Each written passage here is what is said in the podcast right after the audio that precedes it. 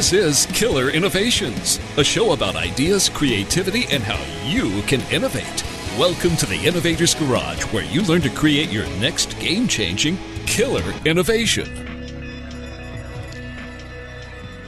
I'm Phil McKinney, and welcome to my garage. This is the garage where technologies and products used by hundreds of millions of people worldwide were created, and where I now help others go from idea to world changing innovations.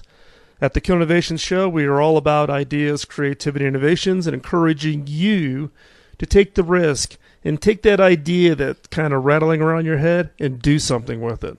So, summer is long over, and now we're getting ready to go into the fall. Now, I'm a big believer in internships. Uh, it really is a way for people to learn. Uh, each summer, we bring in interns across a wide range of disciplines, both technical, legal, marketing, this year we had interns on social media. And I'll tell you, this year's interns that I've had are very impressive. Uh, in some cases, pretty aggressive too. Now, over the years, I've used interns to kind of be my pulse on what's happening in the education system. Now, in my previous role, previous to my current job, I would typically select two interns and have them stay at my house. Uh, my wife typically volunteers during the summer as a camp nurse and is gone that entire time. So I actually have two interns live with me at the house. Um, now, uh, they would typically would not work for me directly. They would report somebody else within my organization.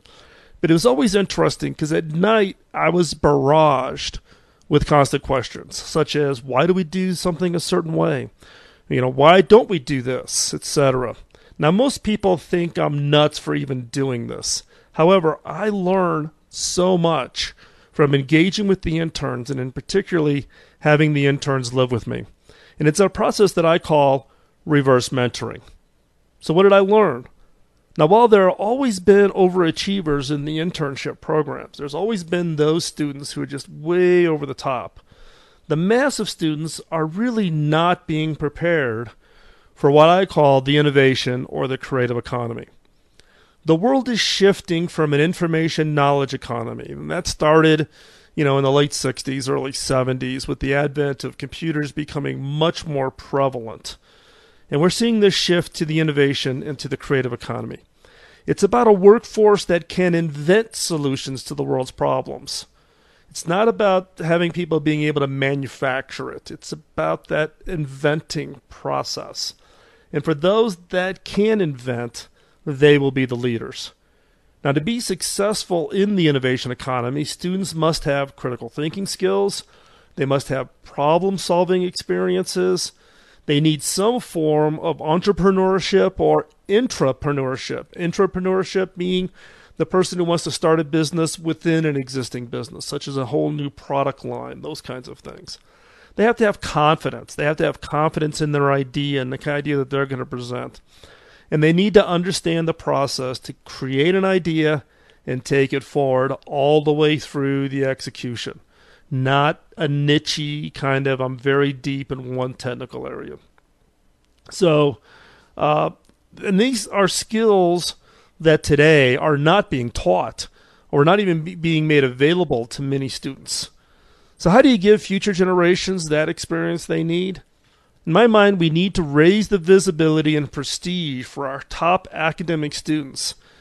We need to make it such that people want to be those kinds of students, not just take a little niche area and do a little bit of work in one deep technical area, but understand kind of the broad base. It's what I refer to as a T shaped individual. They are technical or they do have some deep expertise, such as in social media or marketing but they're also horizontal. They have enough experience across all of the different job functions and how businesses operate, and how do you launch businesses, and how do you come up with an idea, and how do you bring an idea to market. Hiring T shaped individuals is hard. We tend to focus people on deep knowledge in one particular area. And particularly in the US, we suffer from kind of this test mentality. We've driven the decision criteria on which kids are going to be successful by how well they do on any given test. The result is is that we are now producing the world's greatest test takers. And I've talked in previous shows about my work with the U.S. Department of Education and trying to transform this. Believe me, it is incredibly hard to do. But we need to get serious about preparing the students of today to be able to live, survive, and prosper in this information or uh, coming out of this information knowledge economy, moving into this innovation and creative economy. So back to this point about we need to make it desirable for students. We need to make it so that students want to get out there and be doing the things that are going to be the the prestige thing, right? We sit back and you know the the famous people are the musicians that are out there or athletes that are out there or um, you know you know whatever the, the the, the social network is saying are people that we should be looking at, following, and modeling ourselves after. There's one person out there that I've been really impressed with that's really trying to transform this, and that's Dean Kamen. Now, Dean is, you know, probably one of the most prolific inventors out there. Um, he has done, he invented the Segway. Uh, he's invented uh, peritoneal kidney dialysis machines that, uh, for people who are on kidney dialysis, the ability to do kidney dialysis at home has transformed their lives. You know, Dean's expertise goes from everything from software to hardware to um, medical devices to you name it. And Dean kind of saw this problem, and he went off and founded what is called First Robotics. Now, the mission for First Robotics is, is to inspire young people to be science and technology leaders. And it's by engaging them in mentoring based programs where companies or, or scientists or individuals work with them that, to build kind of that science, engineering, and technology skills that inspire the innovation, that foster a well rounded set of capabilities, including the confidence and the communications and the leadership. And basically, the their sponsorships are done in the form of creating teams that build robots that compete against each other, and that eventually compete on the national scale. Now, Dean and I've met a few times at different events, and you know, and I can tell you, he is passionate, like passionate beyond any scale, about giving every kid the experience and opportunity to discover their passion, whatever it is. And he's not the only one. There are many programs and organizations out there that are about giving kids the opportunity. And in my case, I'm passionate in the form of internships, finding undergrad, graduate, postdoc opportunities to bring these students in, give them real world experience solving real problems, and therefore get that experience of what it's going to be like when they enter that work world. Now, in some cases, I'm actually now working with high school students because, in many cases, what I'm seeing in the college is they need more of that mentoring, more of that experience, even much, much earlier in their overall um, scholastic uh, you know, career. And so now I'm seeing where there's opportunities, and more businesses need to find these opportunities to bring in these younger kids, the middle school and the high schoolers, those kids that show an aptitude for an area that you need within your industry, and then finding a way to encourage them, finding a way to give them those experiences so that by the time they get into college, they know what they want to do and they know what those opportunities really are and what they can be. And so, uh, in my case, the way I do it is I really focus on these internship programs, and that has been absolutely a phenomenal experience. In the case of Dean Kamen, he does it through his you know his, his competitions through the robotic competitions with First Robotics, and there's others out there that are doing uh, exciting and interesting things. Um, and so, uh, key is is if you're a parent or a grandparent, niece or nephew, find that program and plug your kids in. Find a way to get your kids involved in these programs so that they can figure out what they're interested in, what they're passionate about. And whatever we do, getting away from kind of this test mentality and to embed critical thinking skills and, and, and embed creative skills into the students of the future is what's absolutely needed if we are going to create a competitive workforce that's going to be successful in the future given this change to the innovation and creative economy. Now, I may sound like a broken record, but this is the one area that I am incredibly passionate about. So there are many programs out there that do it. Today's guests are one of those, but with a twist. if you have a, a kid, a grandkid, or know a kid, then you want to hear about this. If you want to learn more about ideas and creativity innovation, text the word innovate to 33444. If you're outside the U.S., send an email to innovate at killerinnovations.com and I'll send you some materials. We'll stay connected by email. Um, and this will help you get kind of your foundation set. But stay tuned. Our next guests are those that are trying to raise the visibility for those students that are going to have the highest impact on the creative innovation economy. So stay tuned. I'm Phil McKinney, and you're listening to Killer Innovations on the BizTalk Radio Network.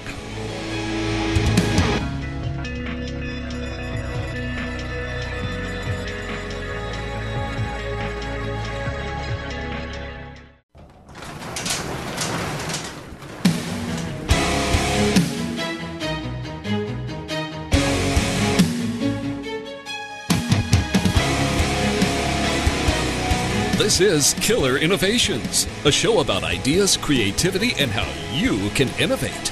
Welcome to the Innovator's Garage, where you learn to create your next game changing killer innovation. Focus is one of those characteristics I look for when I'm hiring someone on my team. So, why is this important? Uh, Bruce Lee probably defines it best when he says, The successful warrior is the average man with laser like focus. So, are you laser focused on your idea? I'm Phil McKinney, and you're listening to Killer Innovations. This is where we bring leading innovators to the show so that you can learn from them and take your idea and create a product or service that is game changing.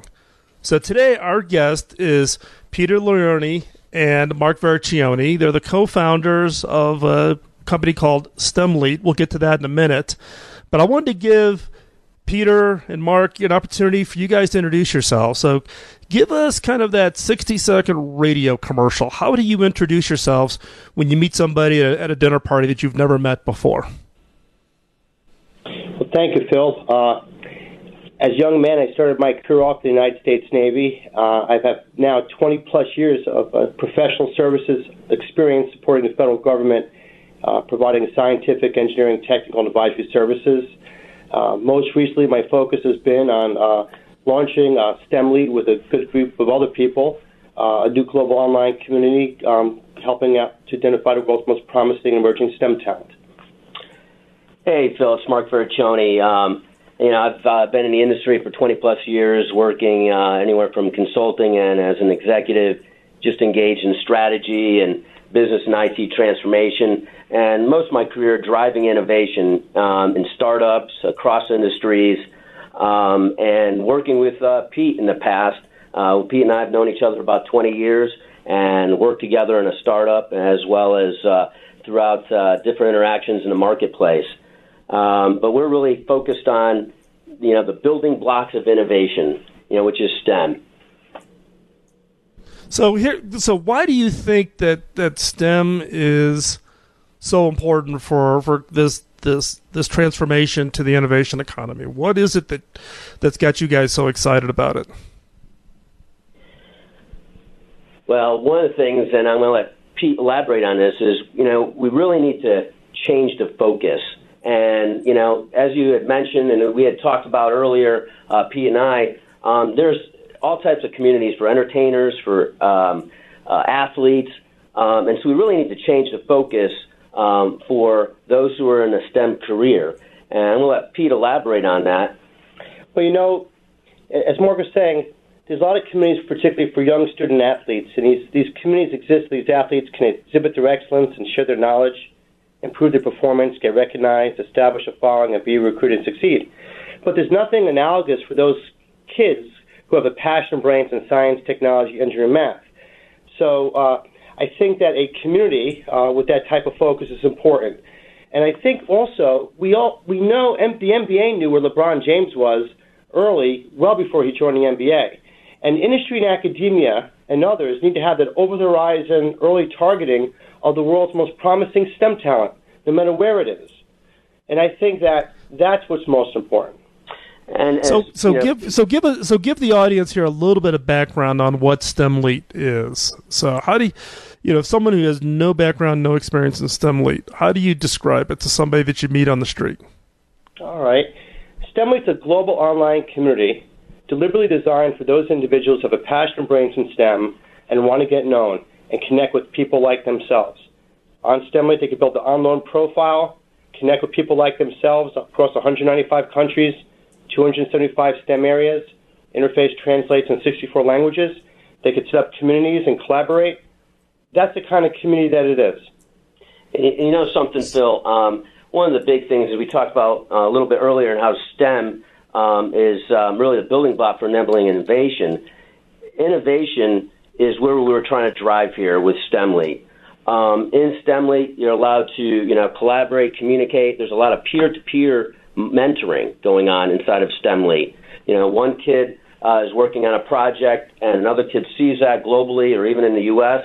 and is encouraged, um, wants to get be part of that or, or understand how that um, one student is going about creating what they're creating. So there's a lot of peer-to-peer mentoring in there. There's a collective genius.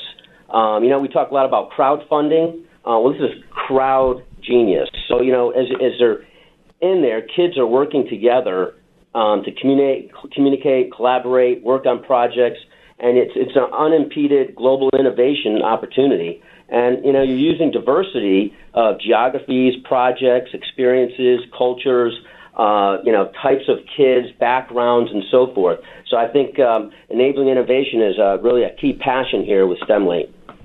So, what's the average age for a you know for for a student that's currently on the, the STEM lead site? So, let, let me back up maybe here for just a second because I'm envisioning STEM lead as kind of being the LinkedIn version for STEM students.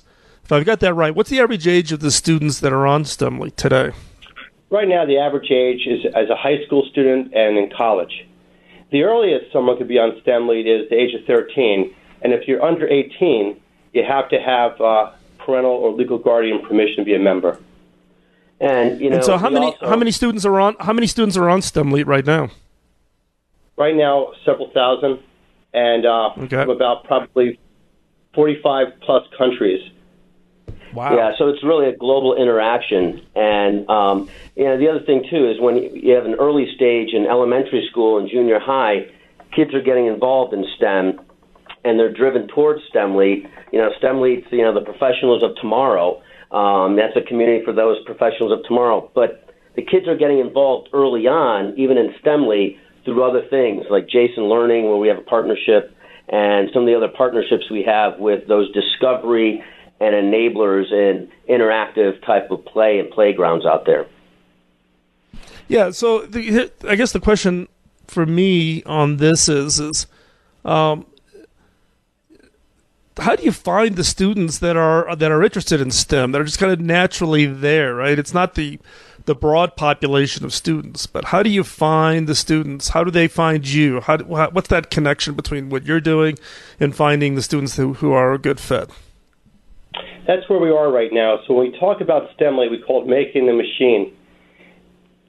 Right now, what the whole whole focus on is engaging um, high schools. I had a, a high school uh, STEM coordinator from uh, Harrisonburg, Virginia, reach out to me who wants to have his students use STEMLead to build online portfolios and use the collaboration tools uh, starting this year. So we're focused our community right now on on um, getting the message out about it.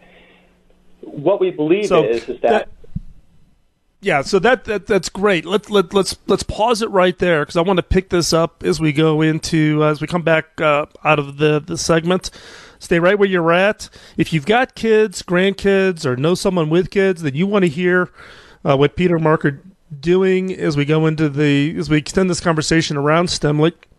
As I've said in the past, the ability to, to get to engage these kids and get them interested in STEM is going to be critical for this innovation and creative economy. I'll be posting everything we talked about in the show notes at killerinnovations.com, so check it out. Stay right there. I'm Phil McKinney, and you're listening to Killer Innovations on the BizTalk Radio Network.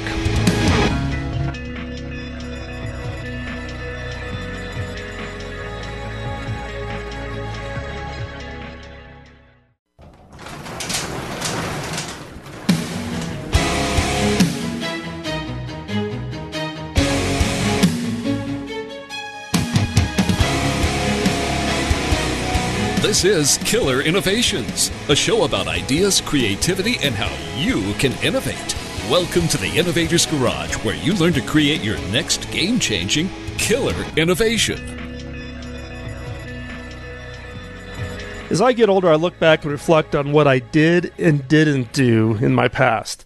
Now, this tends to be triggered whenever I hear the Mark Twain quote 20 years from now, you will be more disappointed by the things that you didn't do than the ones that you did do.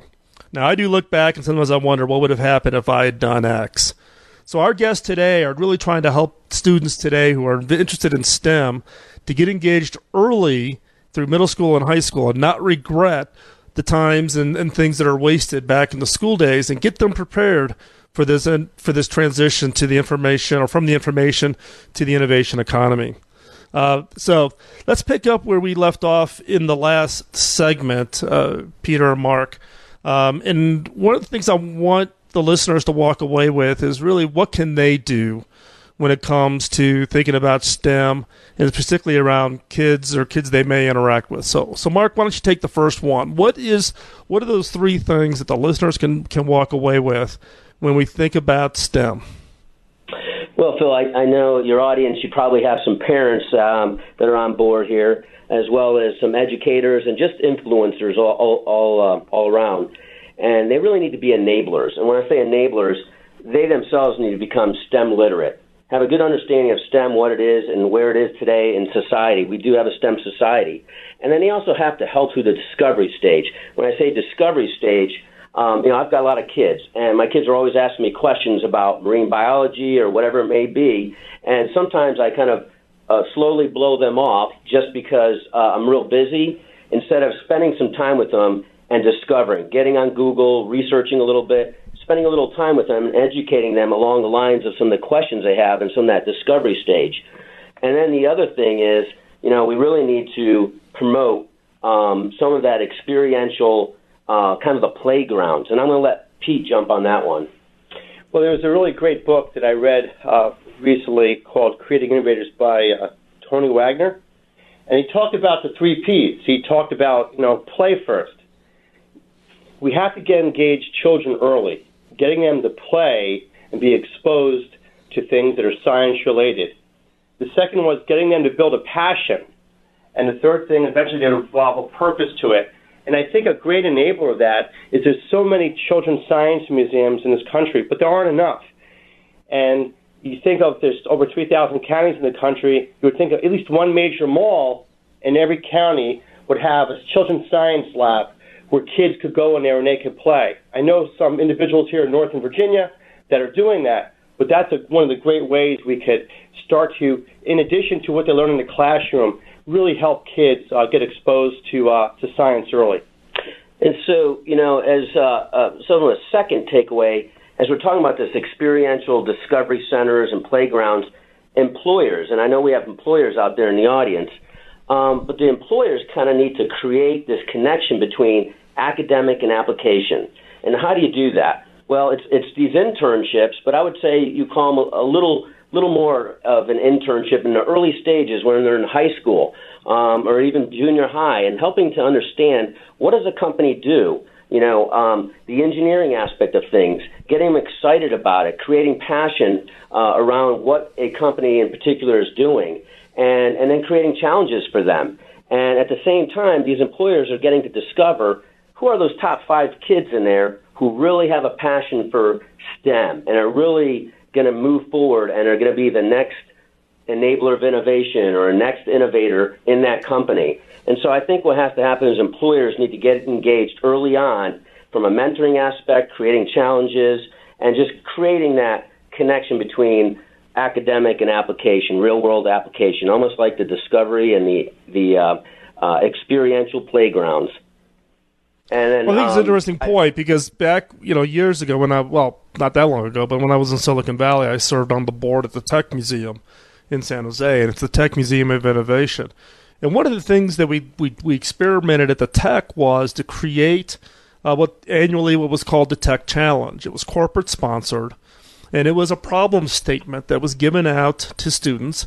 And it worked all the way from grade school all the way through high school, and it was scaled accordingly. So grade school kids did a delivered a certain element of it, and high school students did a much more bigger, more complex.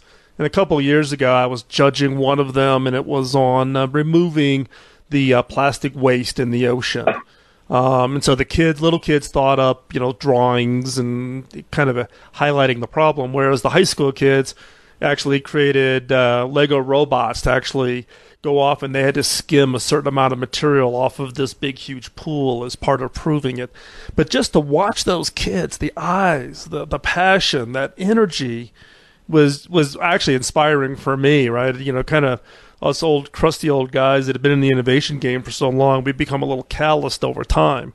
But watching these kids it was just amazing. It was just mind-blowing well, what's interesting too is you know with uh, STEMly, it, it, it's an online community that allows for some of that discovery and for corporations and those in academia to interact with some of the kids and see what they're doing for projects and not only encourage them but um, you know help them out along the way. Um, it's interesting seeing some of these kids around the world who will take garbage and turn that little garbage into neat little innovations or renovations of things. And I think what happens is they get lost in the shuffle, and you know there's an opportunity for companies to get in there, engage with these kids on some of the projects, um, help them to create more of an interest and a passion for it. So I think uh, early on, um, this is the best time for companies to find the talent, as well as for academia to find the next student at their school and the next innovator. And you know, Pete was going to talk a little bit about some of those uh, online communities that we think students need to leverage a little more as well. Um, and I know we have some students online, and and there's a lot of opportunities for them to leverage what's out there today. Well, there are a lot of online communities out there where uh, students can um, not only learn what they're seeing in the classroom at their respective schools, but get access to rich multimedia uh, uh, curriculum and things of that nature. But more importantly, I think, you know, you always think about a child having a mentor as an adult. But what's more important is this is a peer to peer mentoring. And so if you have a, a kid, I'll use an example in Northern Virginia, who's has a passion for building a little micro air vehicle, and he could put that a video of that little micro air vehicle on an online community that's very STEM focused, and another kid overseas sees the same thing, and the two of them connect, and they decide to set up a secure group and build uh, an algorithm that allows 150 little micro air vehicles to do aerial choreography to lights and music, then people might say, well, how did those kids come up with that algorithm? And that's what's so brain filled based upon the point that you made, because these young minds are not polluted, they're unimpeded. So, you know, online communities where STEM focus is where any good kid could bring where somebody might say, that's a bad idea. Well, let's see if that's a bad idea, because likely it's not. So here's the question for you: How do you, you know, you're you guys have been working on launching STEMly. You've gotten some early traction with uh, a couple, you know, in the thousand categories of kind of students that are out there using it today. What is what's the biggest roadblock for STEMly for STEMly to be successful? If you had to pick one big roadblock, what is it? I think what happens is um, many of these companies out there and even academia promote STEM but aren't really engaged. And there's a disconnect between promoting and really engaging. And I think um, what we need to do is is have more of the, the, the people working in these companies to engage with students and engage in those communities and, and leverage some of that talent as well. And I think what happens is, um, you know, everyone wants to hire the next talent, but not everyone wants to go out there and really discover that next talent. And I, th- I think what has to happen is you're going to have to have academia, you're going to have to have um, corporations out there, industry out there, start putting a little more effort into discovering STEM talent early on and engaging them early on. And I think that's the biggest roadblock we have. Everyone talks about STEM, but not everyone is truly engaged. I think Mark's very right because, you know, for anything to be successful, it requires a partnership. And there are many good, decent uh, educators out there, but many don't have that practical, real world experience. And I think yeah, that's for, an and Peter, that's an interesting point because some of them don't have that that experience. And I think one of the things that we could all do is engage with STEMly. So Peter, Mark, I want to thank you for joining us. If people want to follow what you're doing with STEMLead, how do they find you? They could go and they could look at www.stemlead.org. That's S T E M L E T E dot org. Great. Thank you very much. Thank you. Peter, Mark, appreciate you joining in. If you want to stay connected, text the word innovate to 33444 or drop an email to innovate at killerinnovations.com. I'm Phil McKinney. This is Killer Innovations. We'll be right back with this week's killer question.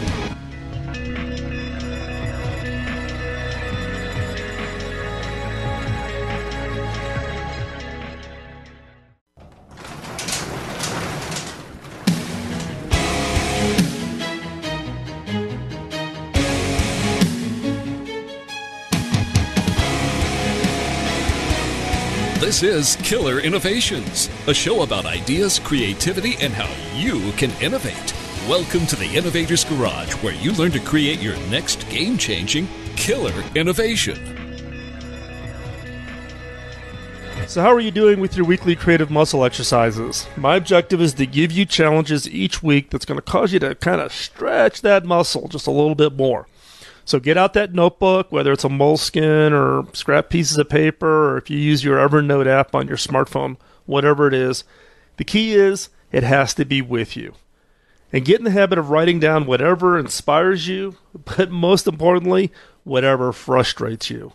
Um, and also take ideas from other people in the conversation you might have. Start collecting up those ideas because they kind of become that, that fuel to the fire. If you really want to get out there and create something that's going to be game changing, it's going to come from those ideas that you capture. And I'm a big believer in the use of questions that cause us to look at things completely differently, differently than we've ever looked at them in the past. So, what I refer to as, as a mind hack. It causes your brain to stop and then look at something completely differently, in a way that you've never looked at it before. So, what is this week's mind hack? The question is is how will you identify and locate customers in 5 years? We all know how we do customers today. We kind of, you know, the the best practices of using Facebook ads or Google AdWords or Salesforce is going out there and calling on customers. Um, but how will you identify and locate customers five years from now? Right? So think back. Every hot trend reaches a point where I call kind of the Uncle Larry moment. Uncle Larry moment is when one of your older relatives announces that he's taken up something that seemed cutting edge, futuristic, and exciting up until that very second. So Facebook and Twitter no longer pass the Uncle Larry moment. MySpace passed it years ago, right? Things that we thought were hot, and now everybody's using it. It's critical to constantly reconsider and change the way you are communicating with your customers. Look at how you are finding them. How are they finding you? Are you applying an old world mentality to a new world technology? Don't rely on today's version of social media. The question I want you need to ask yourself is, is what is tomorrow's Twitter? And will you be able to recognize and embrace it in a timely fashion? The only way to really gauge which company will be the next thing and which will quickly disappear is to find out what the people around you are actually using. Now, for example, I knew Groupon when it first came out, I knew it was going to be something to watch way before it went big. When I heard my wife mention it to three different friends within 24 hours, and my wife is not a techie. So, how are you going to communicate with your customers as the way they communicate changes? So it's kind of like what you know, email to Twitter, you know, Facebook Messenger, WhatsApp, Snapchat, Slack now being the the hot instant messaging application. You know, a few years ago, I heard a lot about companies reaching out to their company customers through blogs, and now more and more people are abandoning blogs. You know, Robert Scoble, you know, very well known um, futurist based in Silicon Valley, known him for many many years, announced over a year ago that he was abandoning his blog, and he hasn't posted to his blog in over a year. Right? So people are now even abandoning blogs. I, I'm not abandoning my blog, by the way. You can still find me over at my blog over at philmckinney.com. But there's a number of people who are just abandoning blogs. So, to be ready for these shifts and changes, you or someone on your team has to be an early adopter. If there's just not going to happen within your corporate structure, then at least don't be a follower, right? Be an early adopter, don't be a follower. Don't watch to see what's working for other people and then copy them a year later. Don't be the last corporation to get a Twitter account or ask people to like them on Facebook. You have to take some risks. You have to get out there. You got to try new things. I mean, I have accounts on probably every social media platform that either exists or has also gone out of business, right? Soon as something new comes on, I go stake my territory. I watch it. I post to it. I see what the level of engagement is. I see if any people who are following me are on there that follow me on these new platforms, and then I'll engage, right? But I'll have to tell you, probably 75% of those that I've tried have failed. But you got to get out there. You've got to be willing to experiment because trying to figure out where your customers are going is going to be critical for your long term success. So the question really is is what are your customers going to spend their time in in the next 5 years? How are they going to if you look at a daily 24-hour clock, where do they spend their time? And that tells you where you need to be if you want to communicate with them. What new and emerging media is going to be competing for that time in 5 years? Some would argue virtual reality is going to be that thing that's going to be competing for time with future customers. Is it watching TV, YouTube, Netflix, listening to music, uh, social networking. If you want to talk and reach your customers, you have to be where they're at. So what is, what's going to be engaging? What's taking up their time? And then how will you find and communicate with your customers in the future? How do you find them? How do you discern what their likes and dislikes are? What are they willing to do with you? What is it that, that their likes are shifting? How do you track that? How do you find that? So again, this week's is how will you identify and locate customers in five years. So this week's creative muscle exercise is identify three ways to identify and locate your customer. How are you going to track them? How will you know where they're going? What trends are you going to be tracking? Figure that out. And then how will you find out what they are interested in? So get your notebook out, set aside 15 minutes a day. That's not much time, but it could have a huge impact on you. Share your homework, send it in, um, send it over to phil at killerinnovations.com. I'll take a look at it. I read every email. I'll send you back my thoughts on your ideas that you're working on. So the key here is is just don't sit here and listen. Get out there and go do it. If you want to connect with me on a more regular basis, connect with me. You can send uh, just text the word innovate to 33444, or you can send an email to innovate at killerinnovations.com. And uh, that way we get connected and I can keep you updated on everything that's going on here. Uh, while you're at it, check out killerinnovations.com. The new site is live. It's still in beta mode, so interested in your feedback on that. Also, don't miss out the other great shows over at BizTalk Radio Network. Visit biztalkradio.com. While you're there, grab the mobile app and you can listen to the show live. If you've got any new uh, innovators that you think stories should be told, go ahead and drop me a note at phil at killerinnovations.com. Today's show was engineered by Brandon, who has that tough, tough task of keeping me on the clock.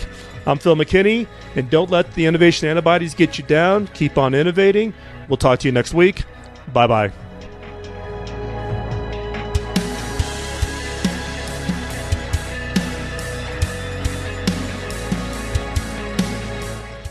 The opinions you hear on Biz Talk Radio are those of the hosts, callers, and guests, and do not necessarily reflect those of this station, Biz Talk Radio, its management, or advertisers. The information on Biz Talk Radio does not constitute a recommendation, offer, or solicitation to buy or sell any product or service. If you have any questions about Biz Talk Radio, contact us at 817-274-1609 or at biztalkradio.com. Biz Talk Radio